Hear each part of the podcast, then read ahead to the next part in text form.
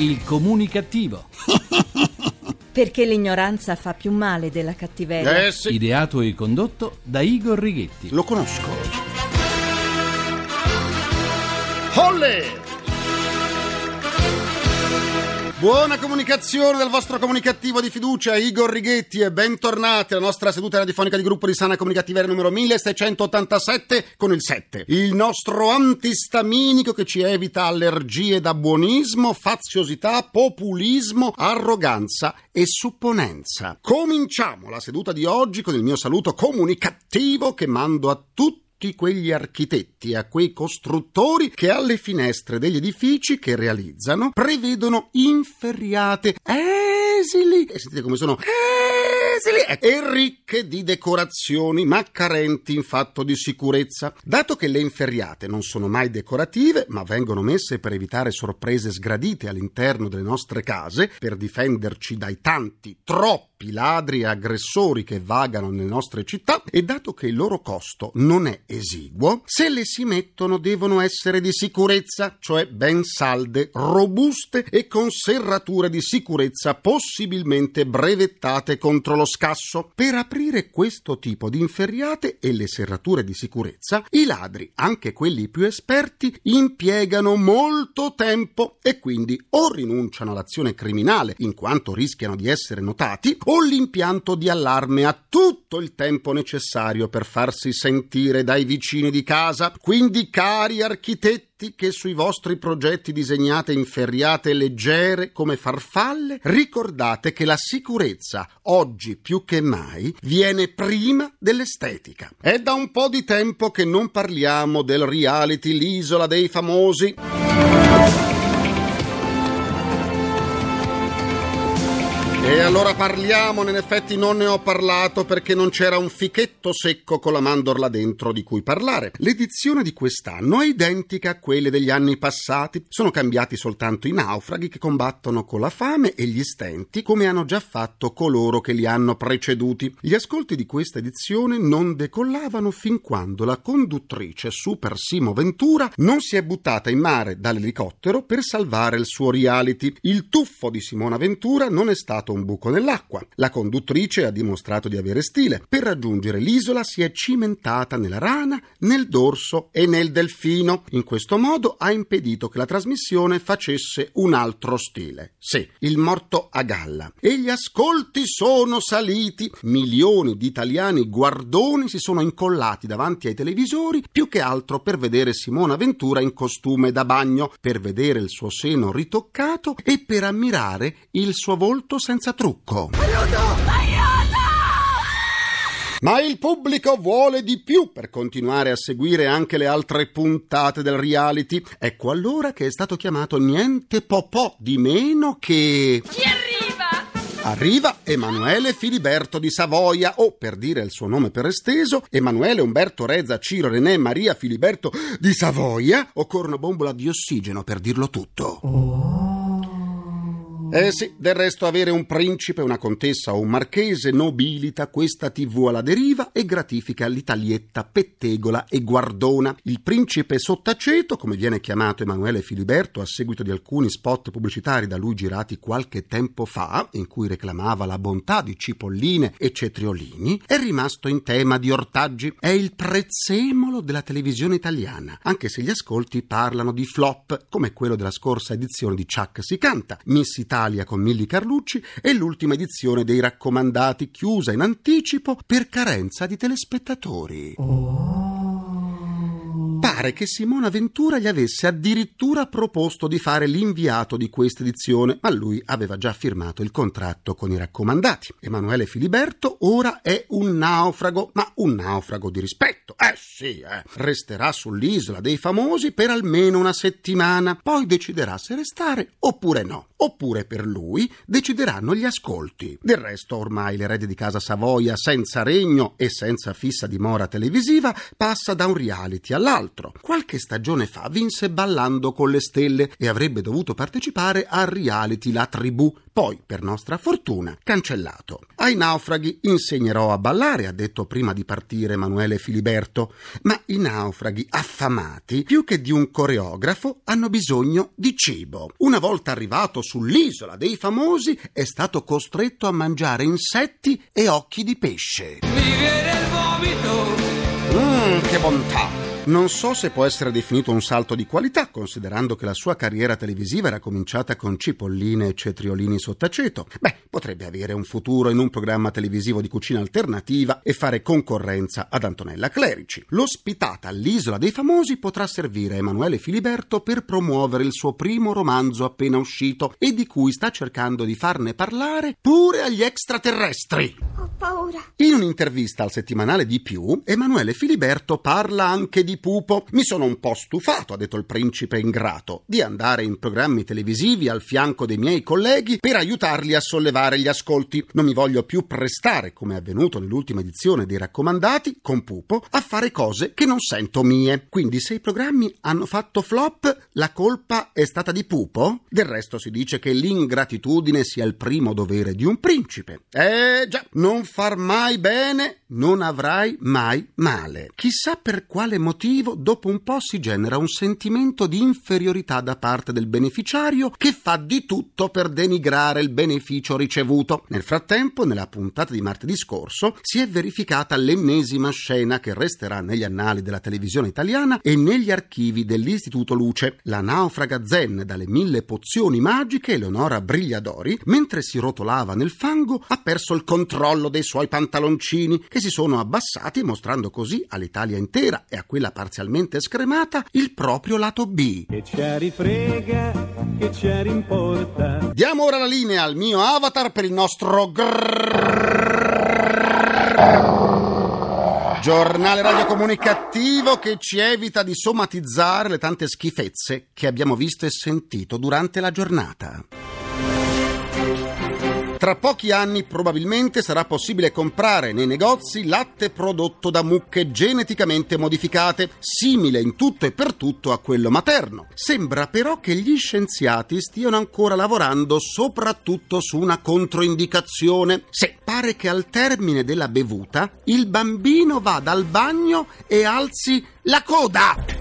Dopo la batosta inflitta in Champions League da parte dello Schalke 04 all'Inter per 5 a 2, il presidente del club nerazzurro Massimo Moratti ha affermato che la brutta sconfitta è dovuta alla stanchezza. Ma com'è possibile che una squadra che ha come patron uno dei re del petrolio finisca la benzina? Com'è possibile? Vi ricordo che le sedute del comunicativo possono essere ascoltate anche sullo smartphone e sul sito comunicativo.rai.it dove potrete pure scaricarle in podcasting e sentirle per evitare di piangere e di soffrire inutilmente davanti alla TV del dolore. Per scambiarci un po' di sane comunicattiverie vi aspetto sulla nuova pagina Facebook del comunicativo facebook.com slash barra il comunicativo. C'è mia nonna su Facebook ed ha cambiato pure look. Oggi saluto i comunicativi Arianna Pasi, Sasar Russo, Gianni Di Noto Ascenso, Mauro Morandini, Isabella Iorio e Francesca Micheluzzi. Mando anche un forte abbraccio pieno di energia da parte mia, dei miei collaboratori e di tutti voi alla comunicativa Sabrina Spada, ricoverata in rianimazione in prognosi riservata all'ospedale di Cesena, in seguito a un incidente a bordo di un piccolo velivolo precipitato dopo il decollo. Sabrina, siamo tutti con te, torna presto tra noi che abbiamo bisogno di persone come te.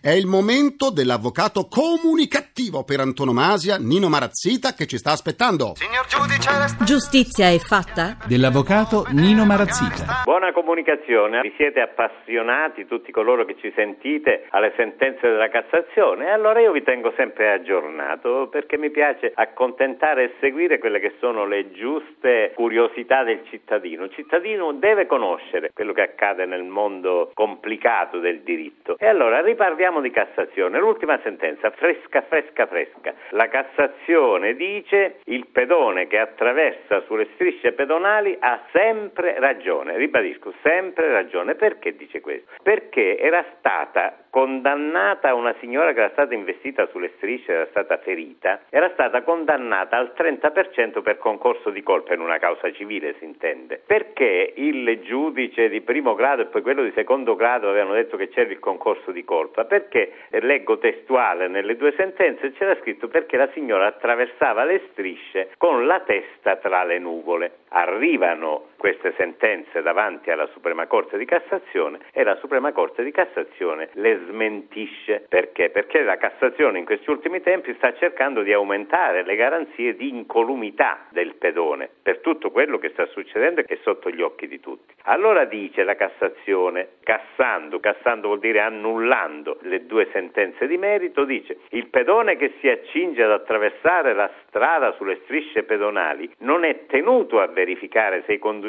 in transito mostrino o meno l'intenzione di rallentare e lasciarlo attraversare, perché? Fanno sostanzialmente un discorso di tutela del pedone, cioè quando c'è una striscia pedonale, la striscia pedonale è privilegio del pedone, quindi anche se il pedone attraversa magari un po' distrattamente come questa signora, comunque aveva il diritto di farlo e non concorre certamente nel verificarsi dell'incidente. A me pare una buona sentenza, mi pare che la Cassazione sta incidendo anche sul costume civile, sulla buona educazione e soprattutto sul rispetto della vita degli altri. Buona comunicazione. Ma come guida quel deficiente? Guarda qua che già. Ma chi ti ha dato la patente? Che ti scoppiasse un dente? Grazie all'avvocato Nino Marazzita per renderci comprensibile il mondo della giustizia. Adesso sentiamo l'opinione del vice direttore del TG1 Claudio Fico.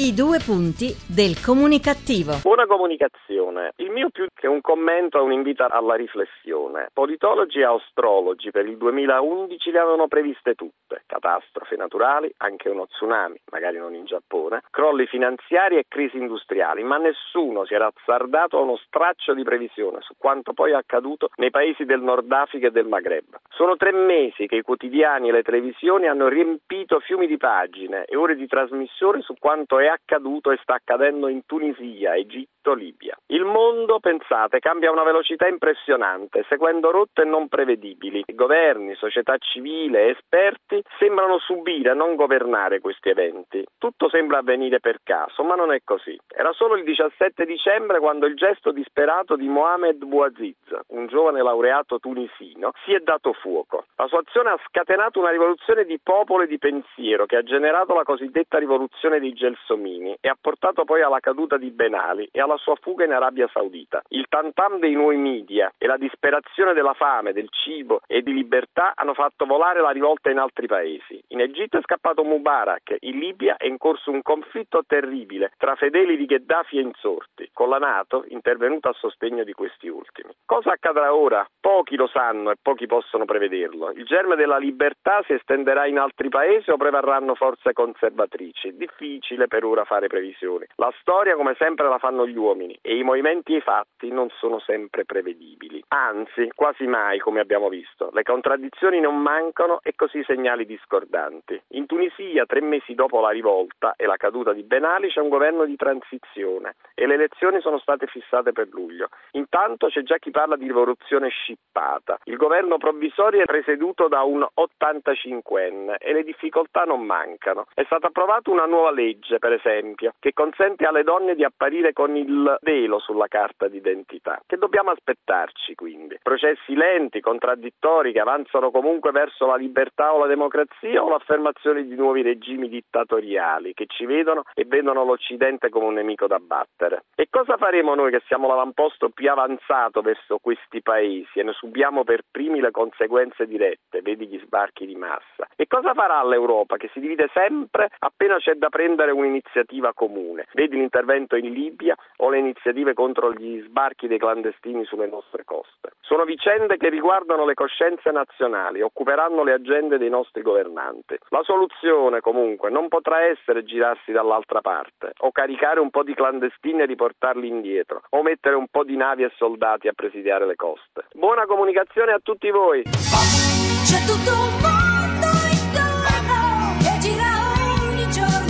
Grazie al vice direttore del TG1 Claudio Fico per questo suo contributo di particolare interesse e attualità che ci deve far riflettere in modo molto serio. Purtroppo i timori di chi teme che le recenti rivolte popolari possano portare un'accentuazione della forma più chiusa dell'islamismo cominciano a prendere forma. Speriamo che gli eventi che seguiranno smentiscano queste preoccupazioni. Concludo anche questa seduta con il mio immancabile pensiero comunicativo.